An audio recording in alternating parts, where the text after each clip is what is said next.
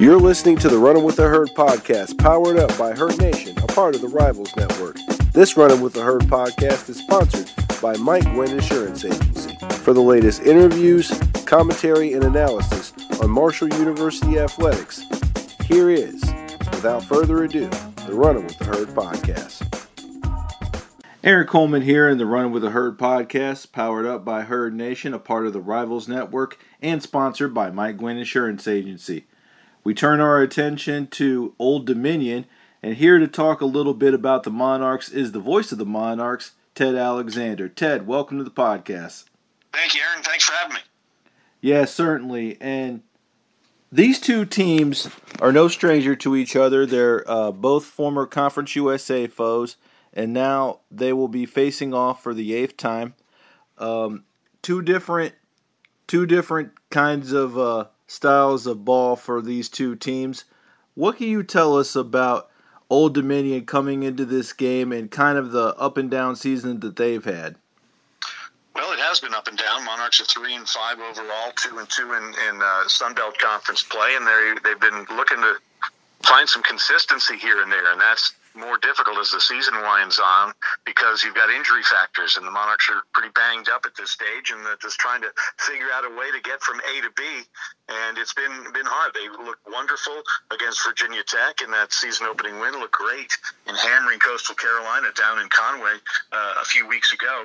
But other than that, it's it's it's been a difficult task being consistent, both offensively and defensively. Yeah, and you talked a little bit about the injuries. Zach Kuntz, star tight end for the Monarchs, out for the season. I mean, obviously, you don't replace somebody of that caliber, but I mean, the injuries have been mounting up. I mean, you know, Coach Ricky Rahne's really um, trying to plug some different guys in, isn't he? Yes, he is. And he's you gotta when you lose a playmaker like Kuntz, who at six eight could make some plays uh, uh, a little bit uh, up in the air, uh, and did that last year with seventy three catches. Uh, you've got to find other guys, whether it be the Isaiah Spencer and Dante Anthony tight end backups, or other wide receivers that are stepping up. And and that's easier said than done sometimes because Kuntz could play ball, and Ali Jennings has done a great job this year. He's been banged up last couple of weeks, but he scored a touchdown in the last seven games, Laborn-esque, if you will. Uh, but the Monarchs have to find more go-to guys, so it takes the pressure off the Jennings types that are getting double teamed. Yeah, I mean, Ali Jennings has had a great year for Old Dominion. Um, for the running backs, Blake Watson's been steady. I mean, what about the defense? I mean, obviously, you know, they've had some some games where they've shut some opponents down. I mean, obviously, when you look at the Virginia Tech game, the defense played well. Against Coastal Carolina, they were able to control the narrative there. But in other games, they haven't been as consistent. Talk a little bit about the defense.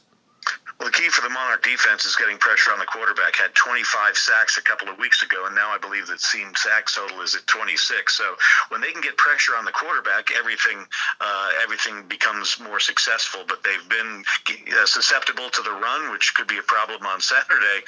Uh, and again, because of some uh, uh, injuries on the defensive line, they're counting on some depth there. And whether they can get it going uh, and and prevent uh, Laborn from going off again, we'll we'll have to wait and see. But the depth uh, has been a bit of an issue because of the injury bug, and, and guys just are being asked to step up, and some do sometimes, and other times they, they can't find the consistency again on that side of the ball as well.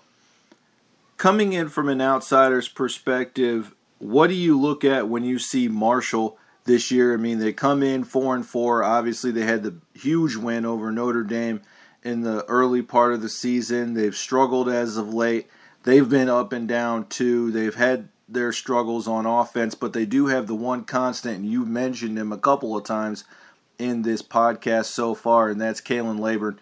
Uh, talk to us a little bit about what you see with the Thundering Herd. Well, just a, a, defense that can stuff the run, and an offense that when they get Laborn going, and he's a he's a Hampton Roads kid, by the way, as as you know, a Bishop Sullivan Catholic uh, mm-hmm. guy. Uh, when you can control the the line of scrimmage and get the running game going, you can control the clock. It takes any type of uh, bright light off whatever quarterback situation you have going. And I, I'm not sure if it's, if it's going to be uh, Fancher or Colombi uh, this week for you guys, but uh, both can certainly get it done in different ways. Uh, you know, the, you, you go to Notre Dame and win, and you go to James Madison, and the Dukes are having a magical first FBS season, and you win that game. That's impressive. And you look at the the, the fact that the defense has kept you in most of the games. That's impressive as well, and, and it's just something to be wary of because the Thundering Herd always brings it defensively. Yeah, they certainly do. And when you look at the fact of you know, these two teams have played each other every year since Old Dominion's been in the FBS. They started out in Conference USA together. Now they moved to the Sun Belt. Just what does this move mean for not only Old Dominion as a football program, but also as a school and an athletic program to move to a more regional conference to have some of those rivalries rekindled again and just what it means to have a conference that makes sense from a cultural perspective? I, I, think it means everything. I mean, it's, it's been fabulous. When we kick off against Marshall on Saturday, uh, we'll have played the herd more than any other team on our schedule. Now, granted, we've only had football since 2009, but that's uh, something to be said about that. And you know, you just look at the the fact that there is the ability for fans to make the trip either to Norfolk or to Huntington, uh, and and when you add uh, also James Madison to the mix, it's just it's it is a better fit, and it just seems that way. And it's it seems like when, when there there are no easy outs in this conference when it comes to football, and you better bring uh, bring uh, the hard hat every time you come to work because it's going to be battle. But that's what you want in conference uh, play. You want there to be some bad blood. You want there to be some nastiness here and there because that makes the wins more satisfying and the lose the loss is more painful.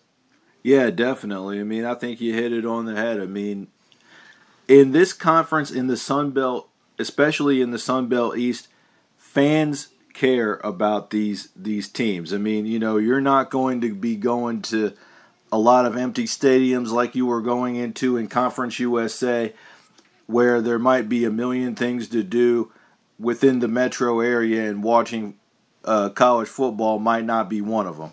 So that, that's that's true, and, and the thing is, the way you build rivalries is by having fans able to travel and yeah. having to go there and and witness and experience a wonderful upset win or a heartbreaking loss. And that's how you build the rivalries. You have to have success on both sides. You have to have the fan bases involved, and you have to have the games being meaningful. And, and I think we've got that with with Marshall. We've had that with James Madison. Get to renew it here this year, and I'm looking forward to building some other rivalries. I mean, you know, remember there's no loss between Old Dominion and Georgia Southern. We're 0 and 3 against them, and they knocked us out of the FCS playoffs the first two times. So that was a a spicy little get together the first time we met a couple weeks ago. Oh, I'm sure it was. And, uh, you know, when you talk about uh, Coach Rahne, who has been at Old Dominion for three years, obviously they did not play football in uh, 2020, but he's really built the program and he's trying to, you know, instill a culture in the Monarchs. Just talk to me about what he's done there as far as building things there and just trying to put his own imprint on the program. Well, you, you think about the degree of difficulty of his task, Aaron, and, and when you didn't play in 2020, uh, you had to sort of restart the restart the grill, and the automatic starter wasn't the, the button wasn't working, so you had to get your little match and throw it in there and do your best. And he's done that, and I think there's more of, of, of, a, of a positive vibe around the program now than there was a, a few years ago. And, and it's it's incumbent upon him to understand that you know there is patience here, but also you've you've got to perform, and we've got to find find guys that can get the job done, and therefore that'll help uh, with the crowds and the, the, the exposure and all those types of things. And it's it's not easy. Uh, when you're up against teams like Marshall that have been playing football for a long, long time and have traditions and have name recognition with recruits coast to coast, uh, when you're the new guy on the block, it's it's a little bit more difficult uh, a row to hoe. But that's that's the, the lot we've got, and that's what we're trying to do. Yeah, and we kind of mentioned it a little bit earlier. It's going to be a homecoming for uh, Khalan Laborn, you know, from the 757, returning back to that area. I mean, I don't know if you were familiar with his exploits in high school, but obviously we saw why he was a five. You see why he's a five star recruit coming out of high school, especially this year. I mean, he's got strength in the lower body. He's able to absorb the hits, and he's able to obviously get in the end zone. Oh, no doubt about it. You know, he's just got the it factor and, and understands. You know, Coach Rahne was mentioning his ability to find the end zone, and and and you might think that's just something you take for granted. It's not. There's a skill there, and, and uh, Khalan obviously has it, and it'll be a huge test for us. And and uh, somehow last week uh, the Chanticleers figured out a way to slow him down just a little bit. We'll see if we can do it on Saturday. But the Monarchs have had difficulty stopping the run the last couple of weeks. All right, last question here for you, Ted if there is any particular key to this game, what would it be for either side? The line of scrimmage, uh, who can get the running game going, and therefore they're, they're uh, after that complemented with the passing game. I think the Monarchs have had trouble stopping the run in their last two games, and uh, the results have not been good. Uh, Marshall comes in with a good running attack and an even better uh, uh, rushing defense, and I think the key will be there. Monarchs a little banged up on both offensive and defensive lines, and we'll see if the twos and threes can step up and fill those gaps defensively and make some on the offensive line.